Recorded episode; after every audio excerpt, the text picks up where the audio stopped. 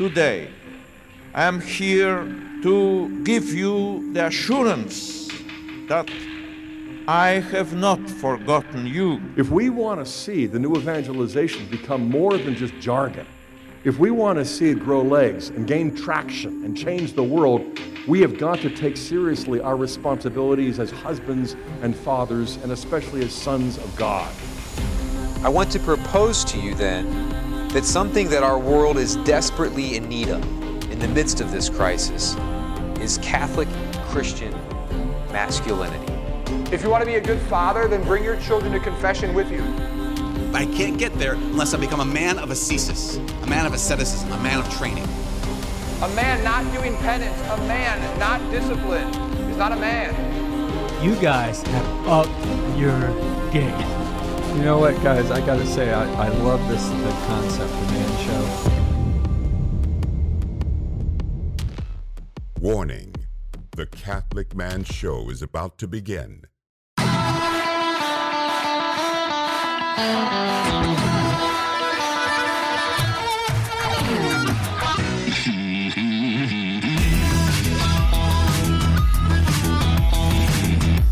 Welcome to the Catholic Man Show. We are on the Lord's team, the winning side, so raise your glass. I'm Adam Minahan here, sitting with David Niles, one on the buttons. We have Jim by the door, making sure no one's going to break in. I'm You just try to break in here, see what happens. see what happens. You Yeah. just see what happens. don't even don't even don't even attempt it. Uh, no, do it. do it and just see. Attempt it. Just you just see what happens. I do want to give a shout out to uh, any new listeners that we may have with a, w- a new radio program that we're on in Texas, in Seymour, Texas.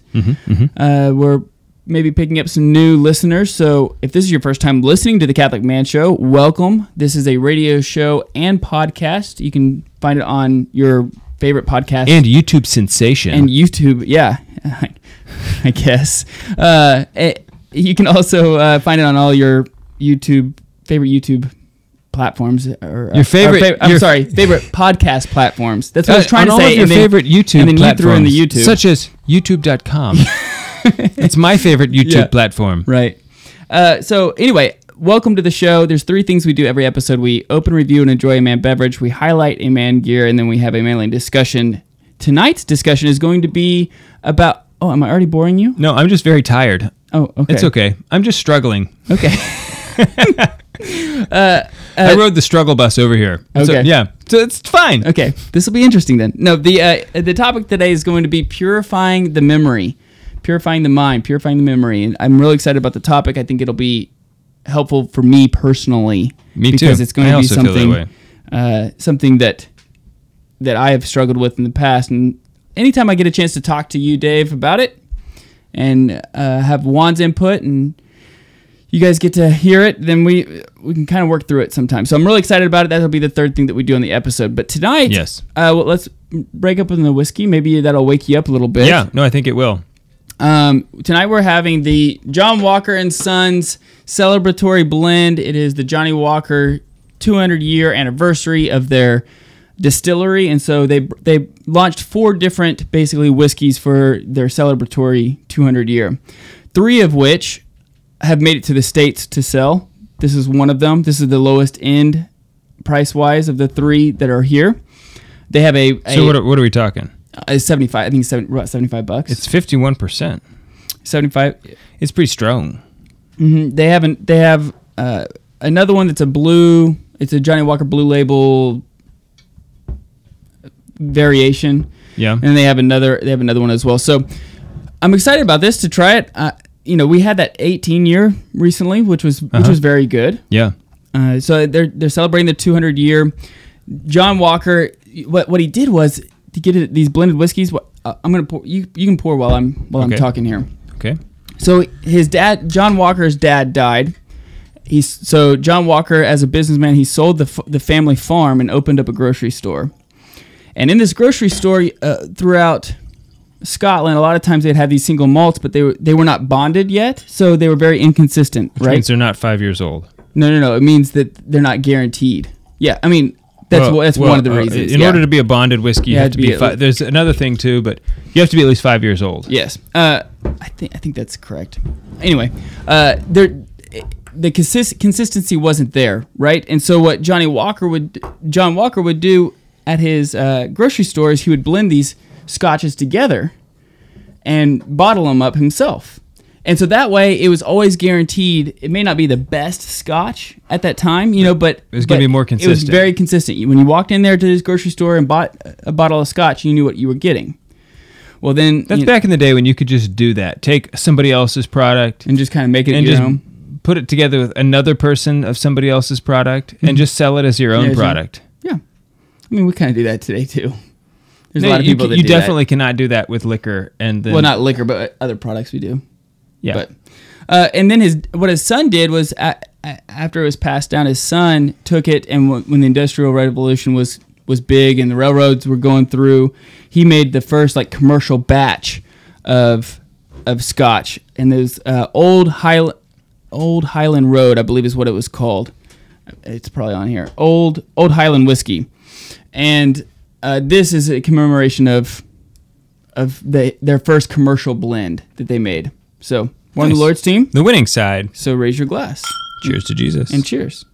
What did what you already smelt it a little bit? What did, did you? I don't get a whole lot on the nose. Okay, the nose. Here's the official taste notes from Johnnie Walker. The nose on the nose, this whiskey has sweet dried raisins, a subtle spice, and mars marzipan. Marzipan. I know that's a thing. I don't know what it is, but I I know. Yes, Mm-hmm. That is a thing. That is a thing. On a, on the palate, it says the palate develops hints of roasted nuts, icing sugar sweetness, and a gentle peat. And then the finish is of soft pepper. That's you're talking on the palate. Did you move to the palate? Is that what you're saying? Yeah, I had the I had the palate. The, the palate was hints of roasted nuts, icing sugar sweetness, and gentle peat. yeah. And then the Yeah. finish is a soft pepper. It is a nice. There's some nice peat there. Uh, honestly, I, I like it. I think it's very good. And for seventy five dollars, I think that that is a good. This is fairly priced at seventy five dollars. What do you think? Hmm. That is really weird though. That you get that iced sugar, like icing sugar. Yeah, it is definitely there, but it's not sweet. No, but you can just tell like It's weird that the icing is there without without it being a sweet overtly flavor. sweet. I Well, like it's like it tastes like icing, but it doesn't taste sweet. right. I, I like. I'm a sucker for like good presentation with whiskeys. You know, wh- when we bring out a whiskey with You know, they count on that. I know, but Yeah. I'm okay with that. I'm okay with it because you know when you bring out a, a whiskey with other other men, you're having a leisurely time you, or celebratory time. Uh, you know, you make it a, a thing. You make it a an ordeal. You know, and so I like to be able to incorporate the Yeah. Glencairn. Like when women get together, they say, "I'm gonna go get the baby. I'm gonna go get it." You know, they make a big deal. Like the baby's sleeping, I'm gonna go get the baby. Uh, And yeah. then the men, they're like, "Hey, I'm gonna go get the whiskey. I'm gonna bring out the scotch. that, that is a terrible. I'm gonna get it. but I'm gonna get it. It's over there. I'm gonna bring it out." but I like the box. It's like a trifold block, bo- Yeah, box. It's a cool box. Has a nice has a nice feel to it. I bet that box would burn well. They also, do you know why they have a the the bottle is squared? No. You know, most bottles, if you look They're behind round. us, they're all round. Yeah.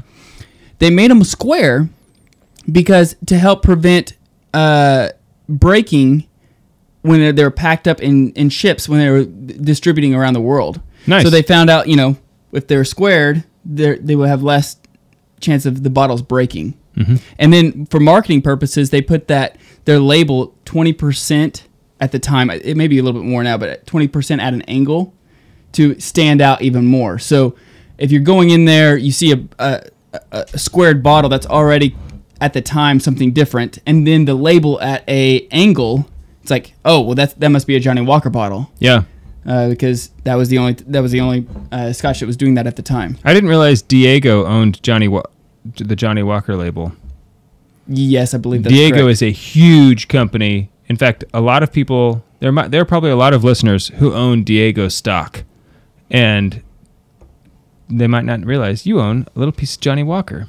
Hmm. That's kind of nice. Juan. What do you think? Do you like the whiskey? I I, I, I, really I, I enjoy do. it. I really I'm a, enjoy it. I'm a big fan. For a beat beginner, it's a really good because it's just Yeah, because Yeah. for a peat, yeah, for somebody who's just stepping into the peat game, like Jim, you don't like a whole lot of peat, but this doesn't have a whole lot of peat in it, right?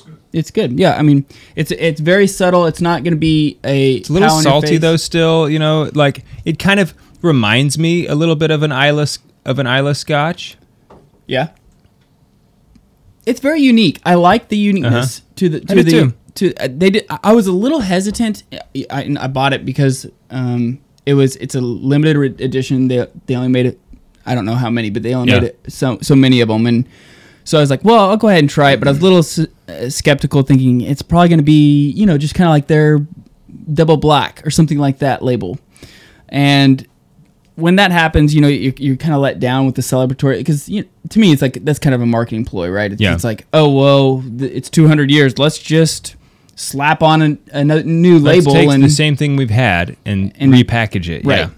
But it's very it's very unique compared to the double black or the, the green. The, yeah. or- I'm a big fan of the green. I like the green. I do like the green label. Saint Stephen Hoole is the one who turned us onto the green label. Yeah, well, and um, I haven't been in there in a while, but uh, Park Hill South, there for a while, they were selling it for thirty six bucks, mm-hmm. and I think it's like a seventy dollar bottle. I mean, I don't, I don't At remember. places. I, I don't remember how much it cost. I just remember that the it was right next to the black, which is a cheaper, typically cheaper. The black was forty dollars, and the green was thirty six. Right. So I was buying them two bottles at a time.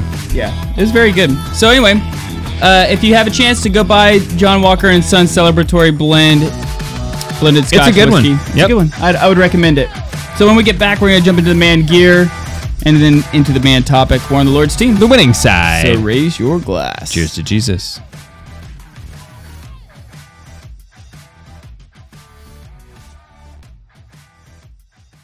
This segment of the Catholic Man Show is brought to you by the Catholic Woodworker. Go to thecatholicwoodworker.com for heirloom quality home altars, crucifixes, and rosaries. It's also the only place where you can get the official rosary of the Catholic Man Show. Type in promo code TCMS for 10% off all purchases. TCMS for the Catholic Man Show. CatholicWoodworker.com.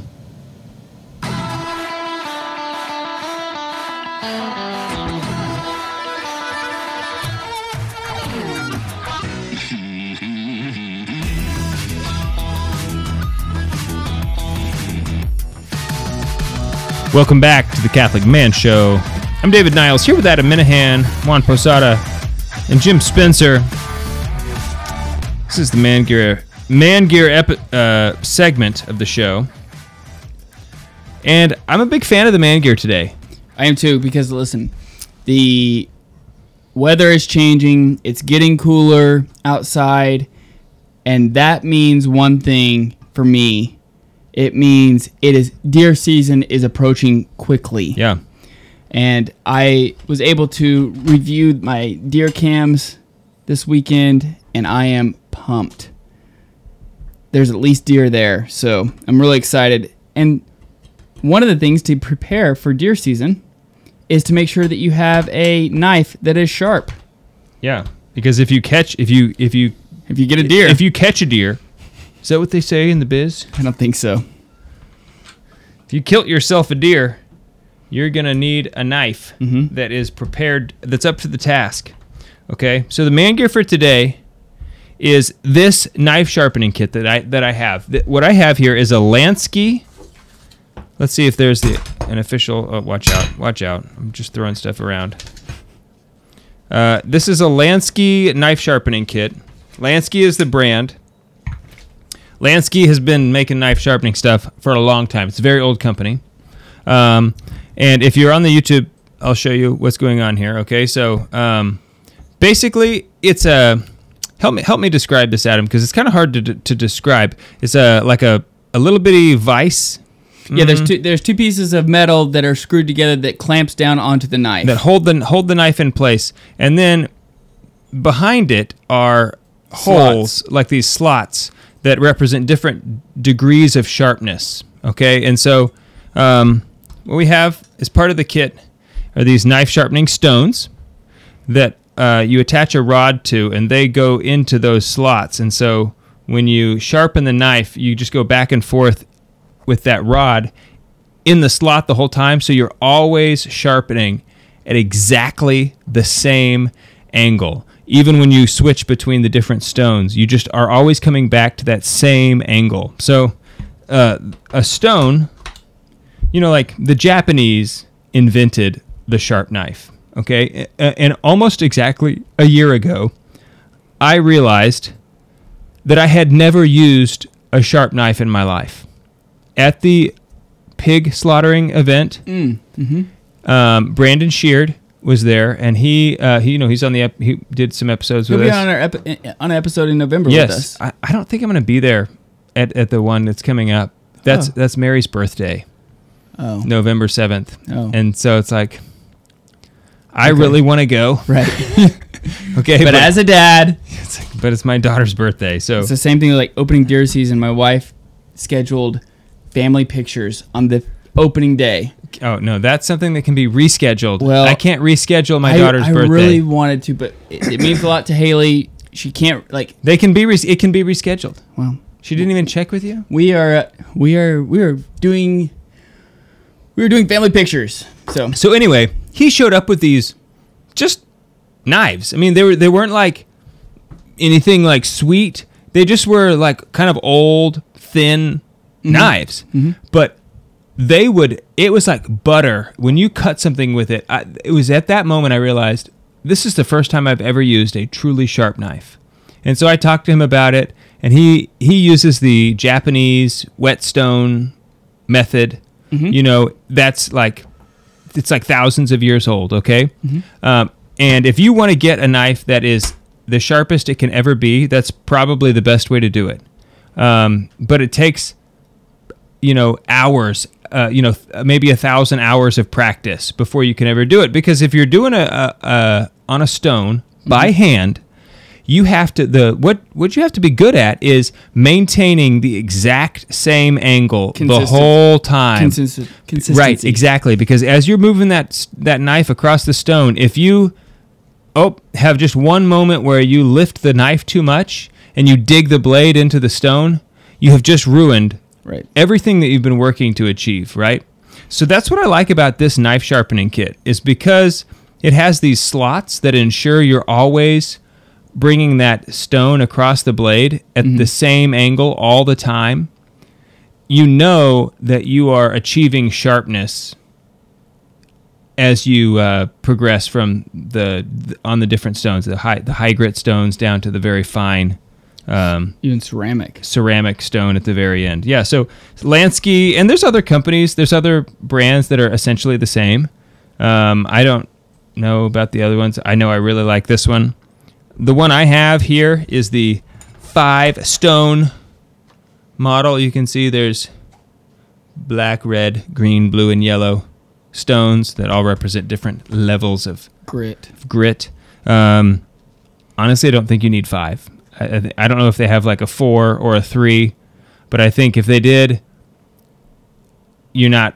I think that would be just fine. Um, because when you do all five, and because there are five, I feel the necessity to, To use use all all? five. Right. Like, I don't. I don't feel like I can skip one because it's there. Right. You're supposed It's to go. supposed to- it's there for you're a reason. supposed to go in order, right? Right, yeah. Uh, and that's just kind of like my my my own ter- temperament. Mm-hmm. Um, but it takes it, it takes like an hour to sharpen these knives. Okay, so um, it's it, you know on the one hand it, it does take a lot of the the skill out of sharpening the knife. Like you don't have to be a Japanese knife sharpening master, but you're still not just you know walking up to a grinder and you know you know it's not like you're knocking out a sharp knife in five minutes. Not that there's anything wrong with doing that, but on a grinder you're just never going to be able to achieve this level of sharpness. So when I got this kit, I got addicted to sharpening knives. As weird as weird as that may sound, I will assure you that it is true, and I enjoyed every I enjoyed every minute of it. Um, I I definitely had some band aids that I was sporting, you know, like by the time I was done. Because I'd be watching a movie, you know, I'd have like this knife in here and I'd be watching a movie, just like grinding or some uh, sharpening. And you get so, it's so repetitive that you kind of like stop paying attention to what you're doing because you don't really have to focus on it very much. That you go and it like the the stone would like roll over on me and I would hit. I kept hitting my knuckles on the just pushing it on the blade of the knife, but you know at some point it's really sharp. right. And so I had I had all these like cut marks on my knuckles, and also I didn't have any hair on my forearm, my left forearm, because You kept at- testing it? Like yeah, at the very end, I would like like oh yes, it, look at that. It just sh- shaved that arm But you so can't get bare. too sharp. Okay, so yes, I'm glad you I'm glad you said that because you have to know the knife you're sharpening before you decide even on this kit because the very sharpest angle that it has is 17 degrees. 17 degrees and it even tells you in the instructions is a is a very sharp knife. Like a fillet knife. It's a, it's a fillet or like a razor blade. Like if you have a razor blade uh, that you that you use to shave with, that- Straight edge. a straight edge, like that's that's how sharp we're talking. Okay. Wow. And so, it's it's uh, the kind of thing that you would be like a fillet when you're cutting a fish. It's a very delicate meat. There's not a lot of resistance that it's encountering. Okay. But if you're skinning a deer, you know, um, and depending on your skill with the knife, if you're not skilled where you are making sure that the knife is not, you don't want to be like coming in not straight with the knife, you know? Mhm. Um, so if you're not slicing at a perfectly straight angle, then you're going to be putting like sideways resistance on the very edge of the knife.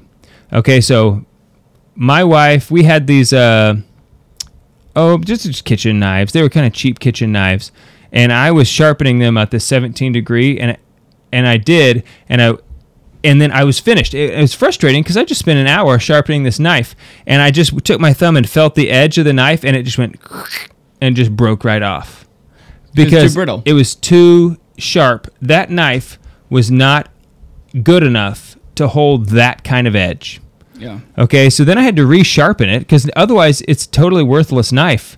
Because at 17 degrees, the thing is that the the uh, the blade, like the no the the actual edge, is very long. I mean, that's a, a large edge.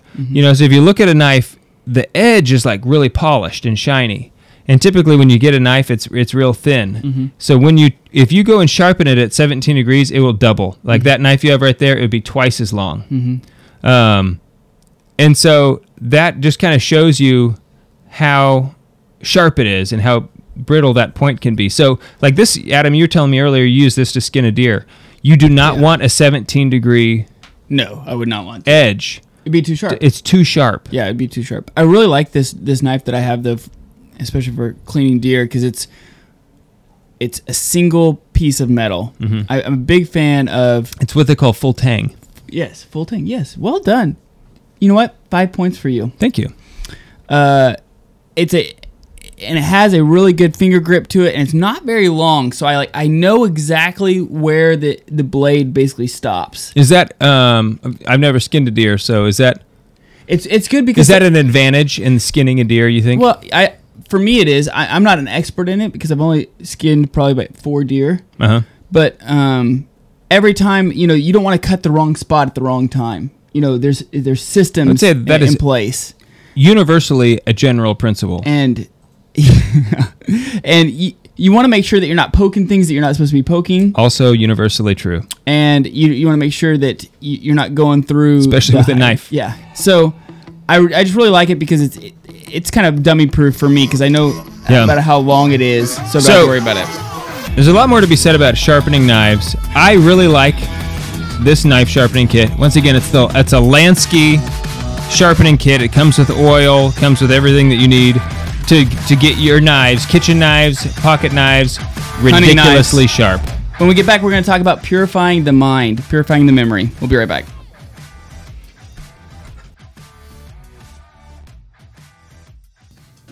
Do you feel like God is calling you to go on a pilgrimage? Well, for the last 34 years, Select International Tours has been leading pilgrimages to holy sites all over the world. And you want when you go on pilgrimages, Dave, you want to make sure you have the great, the best hotels. You're touring with the best guides, and every detail has been addressed. And that's exactly what you're getting with Select International Tours. So, For more information, go to their brand new website, selectinternationaltours.com. They have been a sponsor of the Catholic Man Show for a long time now. Even during the COVID pandemic, they were still sponsoring our show. A lot of other tour companies were really shutting down. These guys were consistent. So go to selectinternationaltours.com to find out more information about all the great pilgrimages they offer all over the world.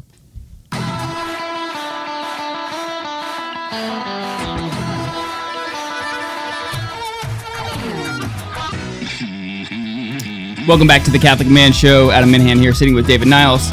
We're going to talk about purifying the mind, purifying the memory. So hang in there with us through this discussion. If you can remember. If you can remember. Dave, one of the things that we talk about on the show all the time is we talk about virtue. We talk See? we talk about making sure to know yourself as a man, know Yeah. know your strengths, know your weaknesses. Yes. Uh, you know, put yourself in situations that you you will most likely succeed in. Don't you know? Avoid the temptation of sin. There's times that when I, as I've grown, in, you know, t- continue trying to grow in my spiritual life, you know, and I turned away from the heathen lifestyle that I lived Yeah. back in the day. Yeah.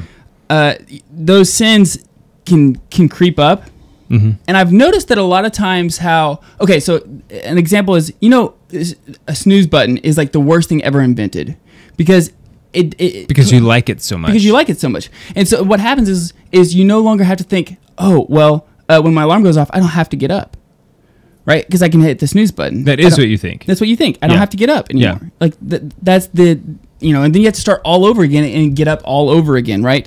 And so you, you entertain the idea of I don't have to do something that I was supposed to do. Yeah. I was supposed to get up. Oh, I don't. I don't have to do that. I can hit the snooze button and go back to sleep. For sleep. my first decision of the day. I'm going to. I'm going to fail. Go back to bed. Right. So, uh, Really the- starting the day off well. right. So it's the same thing. Like y- you know, like if you entertain these ideas of sin, all of a sudden they start creeping up, and then the the entertaining these ideas become temptations, and then you put yourself in bad situations where Yeah. you could possibly fall again. Yeah. Do you think that chronic use of the snooze button is indication of a lack of virtue? Dude, I have had I've had a mental war with myself on this because I used to be a very big snooze button guy. Yeah. I have Um, honestly never been a snooze person. Just I'm kind of a morning person, you know. Right.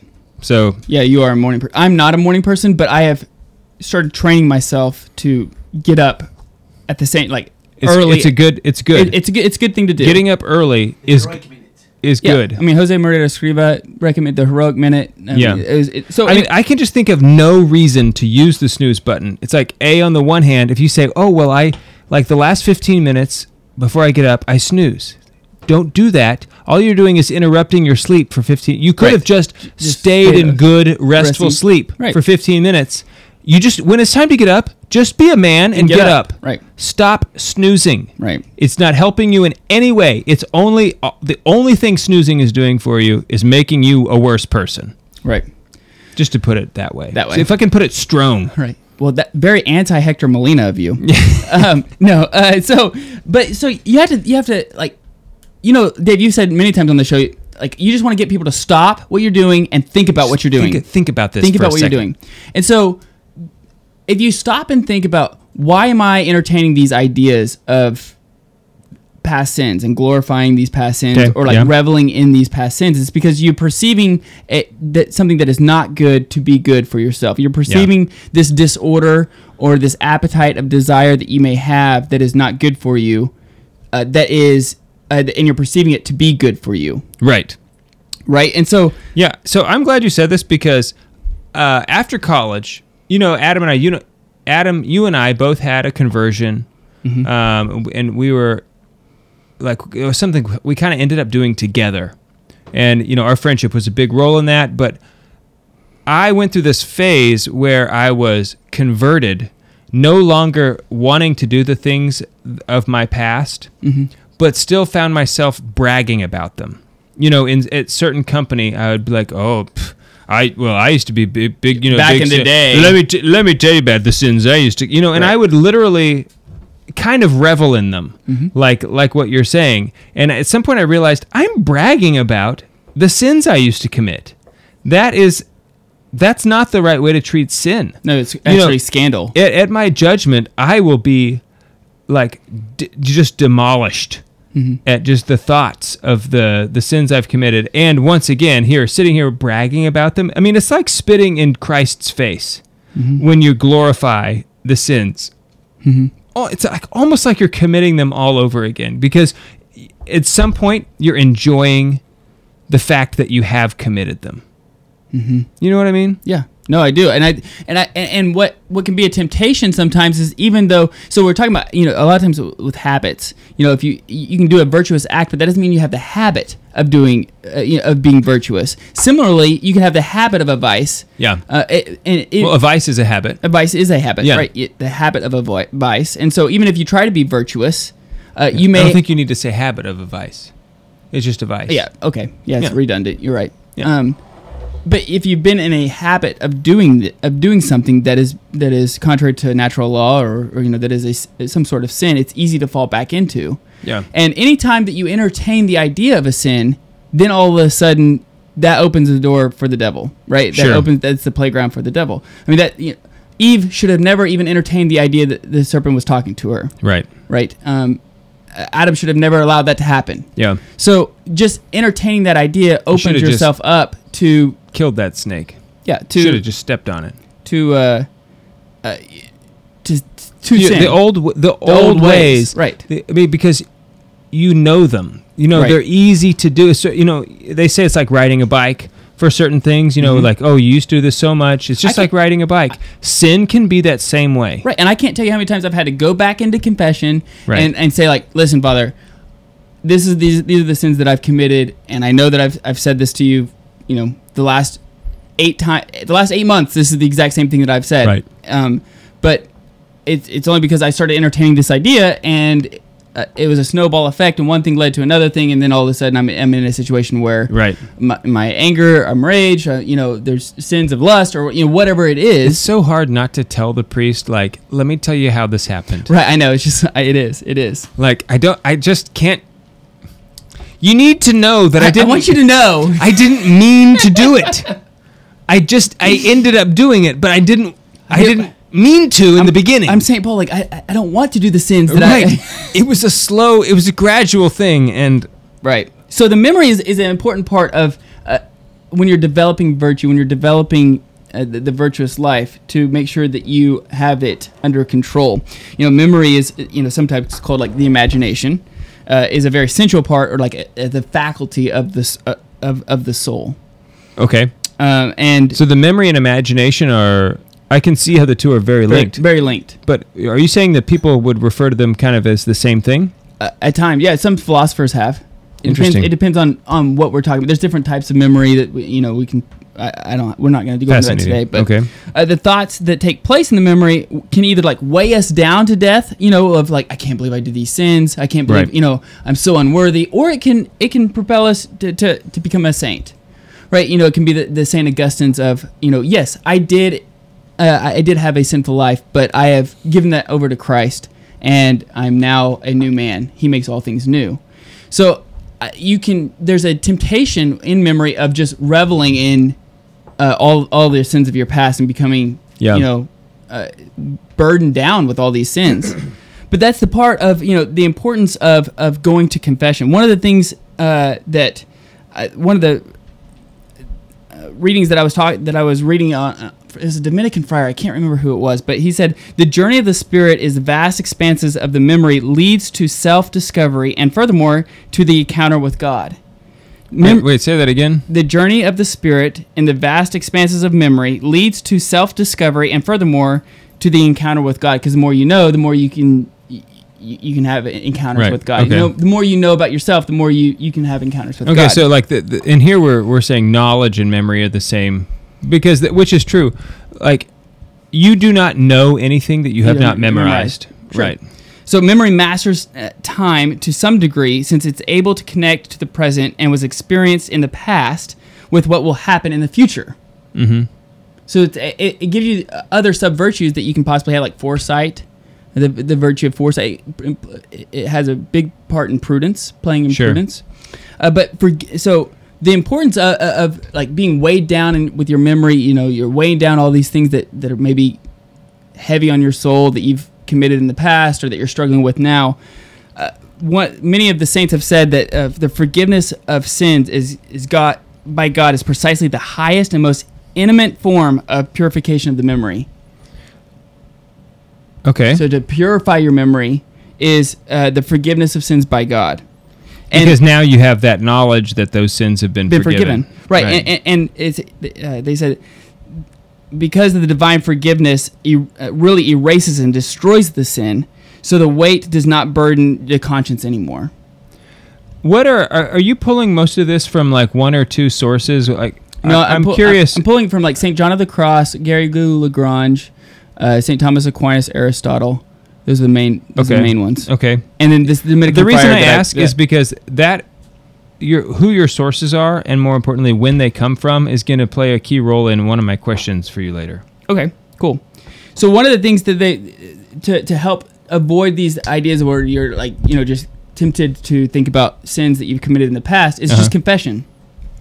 Eh, That's easy to go to Easy. go to I go mean, to go to confession. It's it's at least it's readily available. right.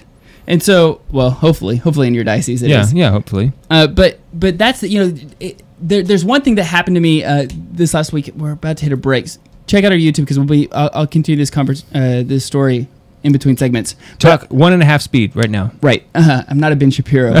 um, so I was meeting a guy who, who is in my office complex, and he was a he was a Catholic. Uh-huh. Uh, he is a Catholic, but he hasn't been practicing for like three years. Okay. And almost every time when this happens, it al- always comes back down to sex. Right. It always comes back to sexual ethics. Uh, they don't Yeah. want.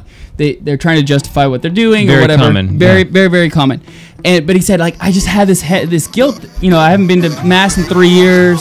I haven't been to confession. I was like, man, go to confession. Go this weekend. Just go. Just go this weekend. We can stop what we're doing right And- now and go. and we can and both do go. this. Yes, and uh, he he was very open to it, uh, and so I'm I'm hopefully gonna get get him to go next week at St. Mary's. Go with him. Yes, uh, during lunch. So Nice. anyway, uh, we'll be right back ta- talking about purifying the mind and the memory. We'll be right back.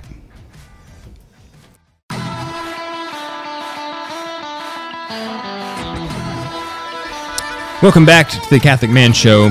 I'm David Niles here with Adam Minahan, Juan Posada, and Jim Spencer. Drinking a little bit of John Walker and Sons celebratory blend, which is just delicious. We're all we all had to have a refill because it is so good. This is a good a good bottle of whiskey. You got seventy five dollars burning a hole in your pocket. You go get you some of this. Yep. Um, we're talking about purifying the memory. Right. Okay, and so I have a question for you, if it's okay. Are you are you available for questions at this point in the Sure. conversation? Yeah. Um, so uh, the reason I asked about all of the people that you were drawing this from is because I feel like in this realm the game changed with pornography. When we're talking about purifying the memory, you know, Mhm. it's it's well documented that men especially have the ability to recall images, Images. from especially pornographic images. Well, imagination, Is sec- images, but, but the like- but but sexual images, sexualized images, have a particular potency in the male memory. Mhm. Is there anything in here about? Because I know, uh, you know, that there are a lot of men who like, you know, this is part of their past. But Sure. those images still haunt them, and you Yeah. know, occur. They it's like you're not trying to bring them up, but they just present themselves to you sometimes. And I- and and the demonic forces can use Mm-hmm. your own memories against you. Sure. Um, is there anything in here that they talked about? So th- they were living in a world pre, like the idea of pornography just wasn't a possibility. What are you gonna like etch it in stone or something?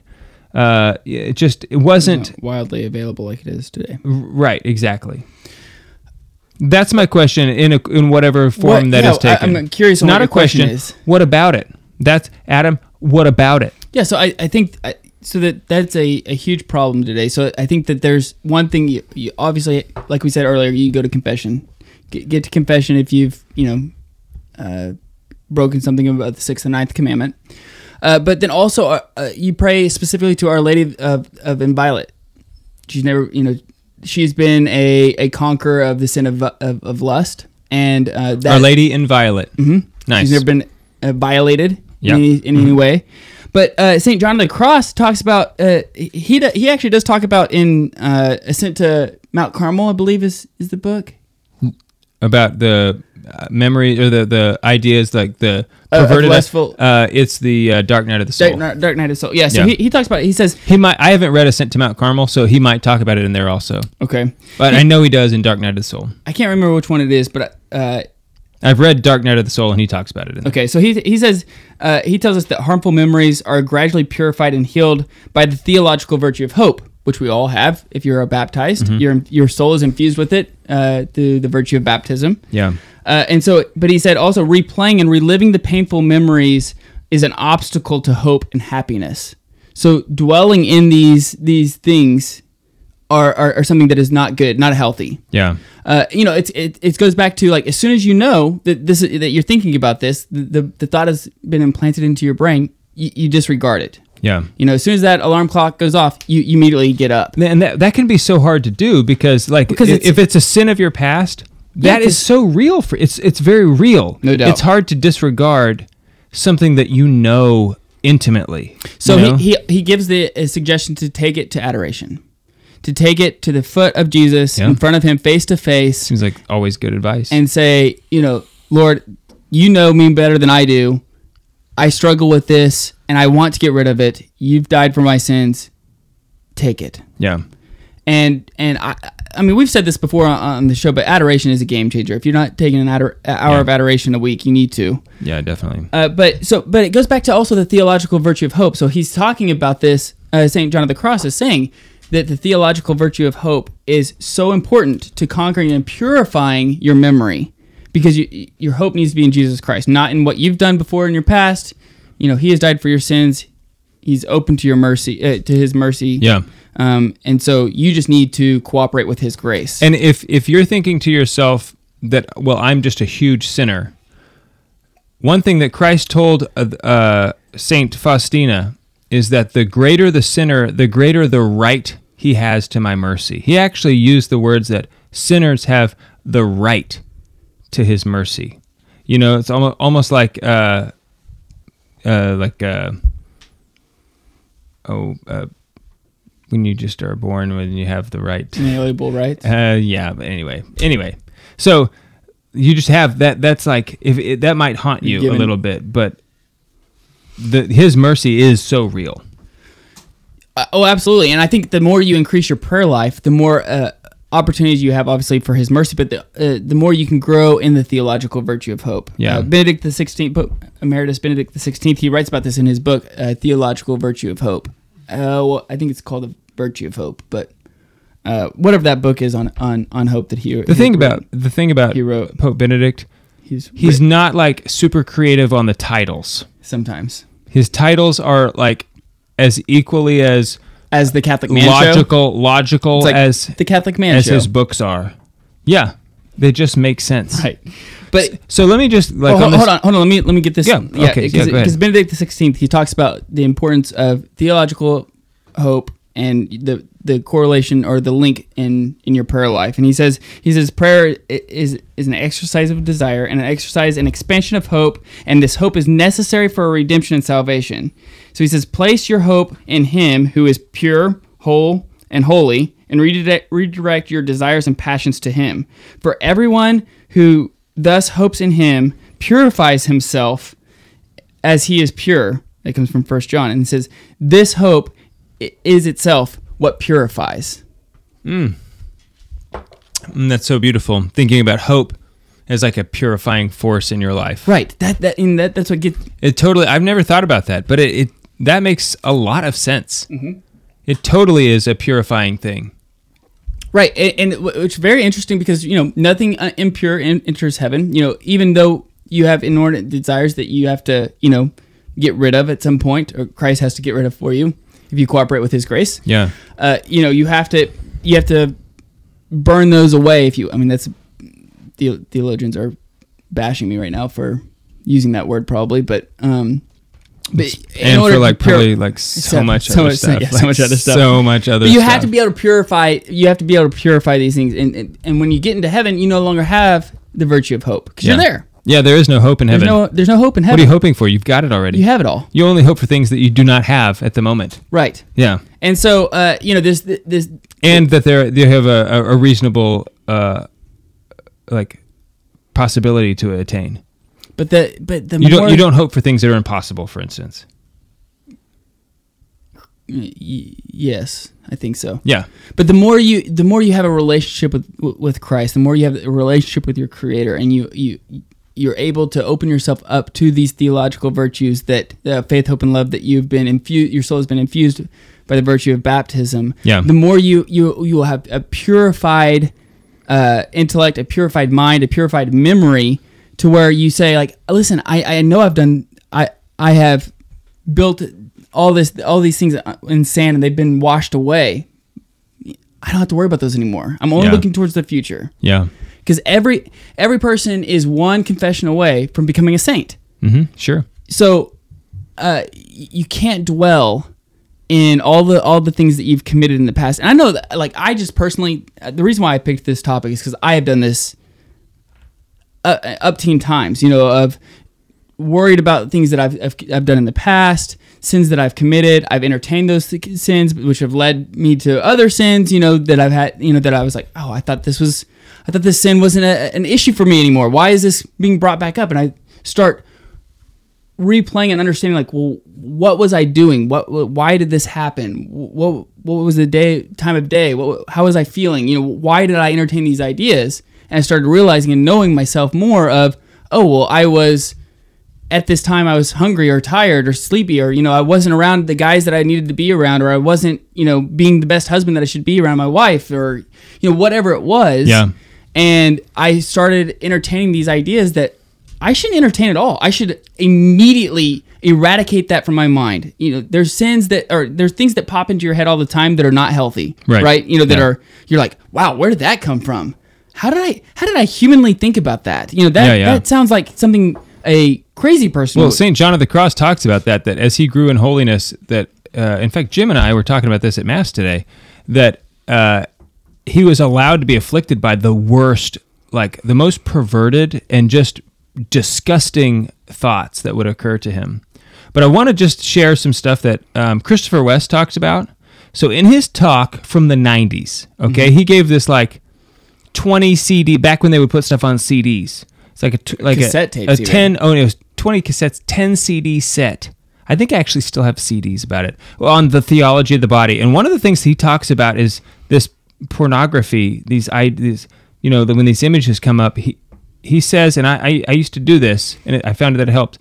When you just take that image, don't like he would say don't run from it but i mean this is assuming you have some understanding of the theology of the body that the body is good and beautiful and you know expresses uh, the love of like god and he said like lord untwist the lie and show me the truth because in every pornographic image is a, is truth and a lie okay it's and like what st john paul ii says is not that pornography shows too much of the body but that it shows too little Mhm. to or of the person.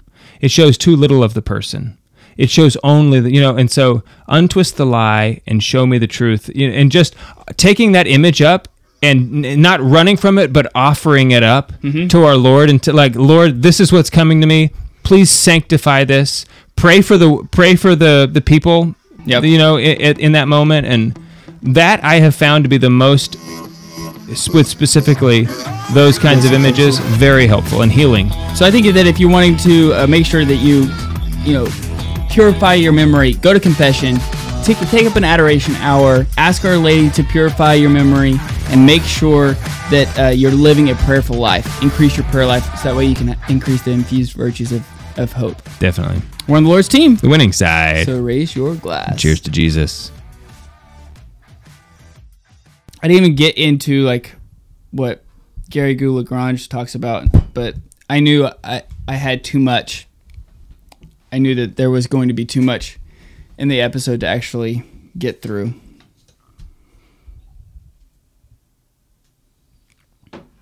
But that's okay. What did Gary say?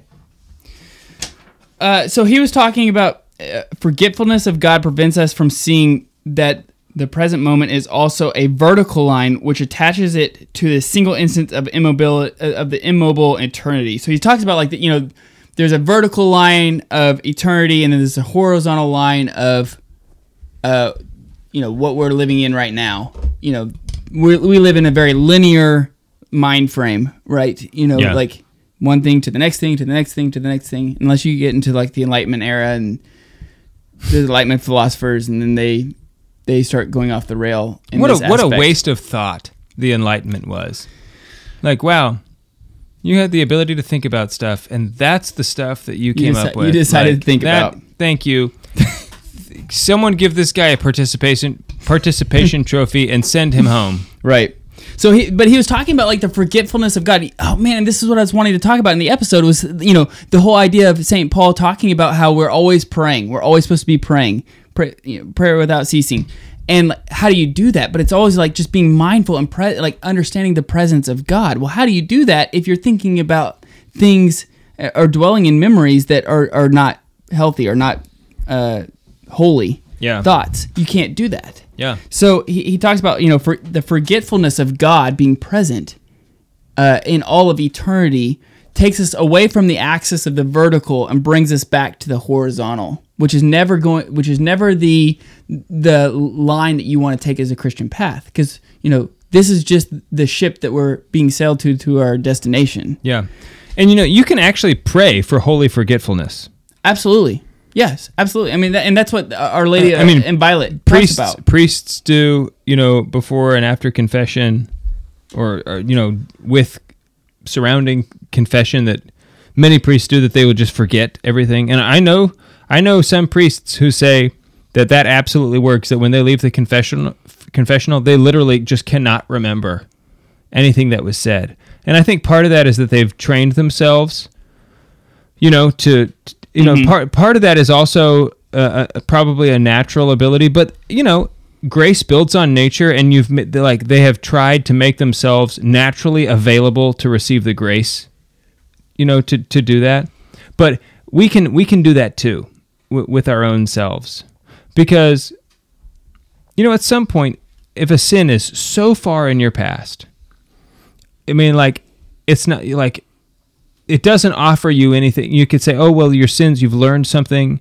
Now you can help avoid them in the future." And you know, that's that's true, absolutely. But at some point, as you grow and grow and grow, a sin becomes so far removed from your present condition, it just offers you nothing. Mhm. You know, you don't need to, you already know, you already have the habits, the virtues um, that would have been learned. And so it's like you just need it's best just to forget about it because right and well and that's what that's what they're talking about Yeah. you know, right you know that's kind of like i was at least trying to say is like as soon as as soon as that thought pops into your mind you just like nope we're, we're eradicating we're, i'm not i'm not remembering that anymore uh, i've confessed that sin it's not something that i have that i think about anymore Right, right. i'm not dwelling in that Yeah, I mean, it, it's difficult because when you think about a, a sin of your past, there's there's like two there's like several things that happen. One of them is like the enticement. You remember the enticement towards the sin. You The know, pleasure. the- exactly. You remember why you liked it, Mhm. why you did it, Mhm. what drew you to what drew you towards it. mostly because of the concupiscible appetites Right, exactly. The the uh, appetite element. Mhm. Then there's the other thing where you can sit down and think like, oh yeah, well, what was it that? Why did I fall to that? You know, like more analytically assess the situation. That's very helpful. Mhm. Like, oh yeah, you know what? I didn't get any sleep the night before. I was really tired and. Uh, I let my guard and down. because of that, I skipped breakfast because I was trying to sleep in. So I was hungry and tired, you know, and like you know if you And can stressed from work right? and- so if you can put those pieces together, Mhm. We should do it. We should we could do a whole episode on going to bed on time. Like, honestly, there is a lot. it's like if you don't go to bed on time, your whole day, your whole life starts to fall apart. Uh, the monks knew the monks. same, same with getting up Well, the monks know this. Like, you have to get up at a certain time. It's not like you can just not get up. Like, if you've got to go to work, you've got to go to work. It's not like you have the choice to, like, well, I got to get my eight hours. There's there's a lot of people that do that these days Well, these days, these days, but that's still. I still hope that those days are going away. Anyway, the, hmm. the, at some point you have to get up. Right. Okay. Sure. And so you have to like make sure you go to bed on time, and if you don't, it it, it just gets bad. Gets bad. Everything falls apart. Your your prayer life falls apart. Yeah.